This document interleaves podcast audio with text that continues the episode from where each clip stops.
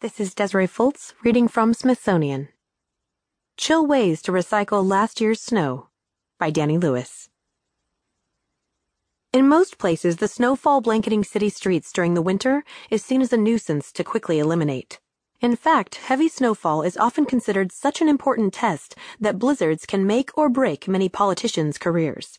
Some places, however, are bucking the trend by treating snowfall as a resource instead of a burden Marlene Cimons reports for Popular Science.